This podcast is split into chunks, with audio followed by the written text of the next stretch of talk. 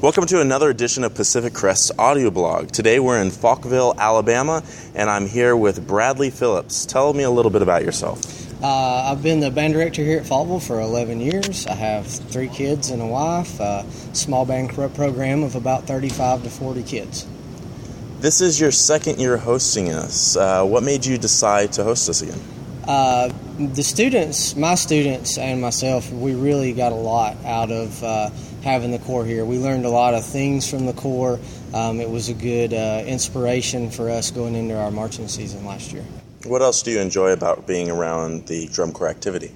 Um, just the electricity. Uh, the kids that are doing it all are there because they really want to, and I think that's a uh, um, I say effective thing. Uh, when my students are there and around the drum corps kids, they get excited about band and uh, our rehearsals and uh, things that we're doing going into our uh, camp season uh, seem to go a lot smoother and are a lot more positive. If someone else was looking to host a corps, what advice would you give them?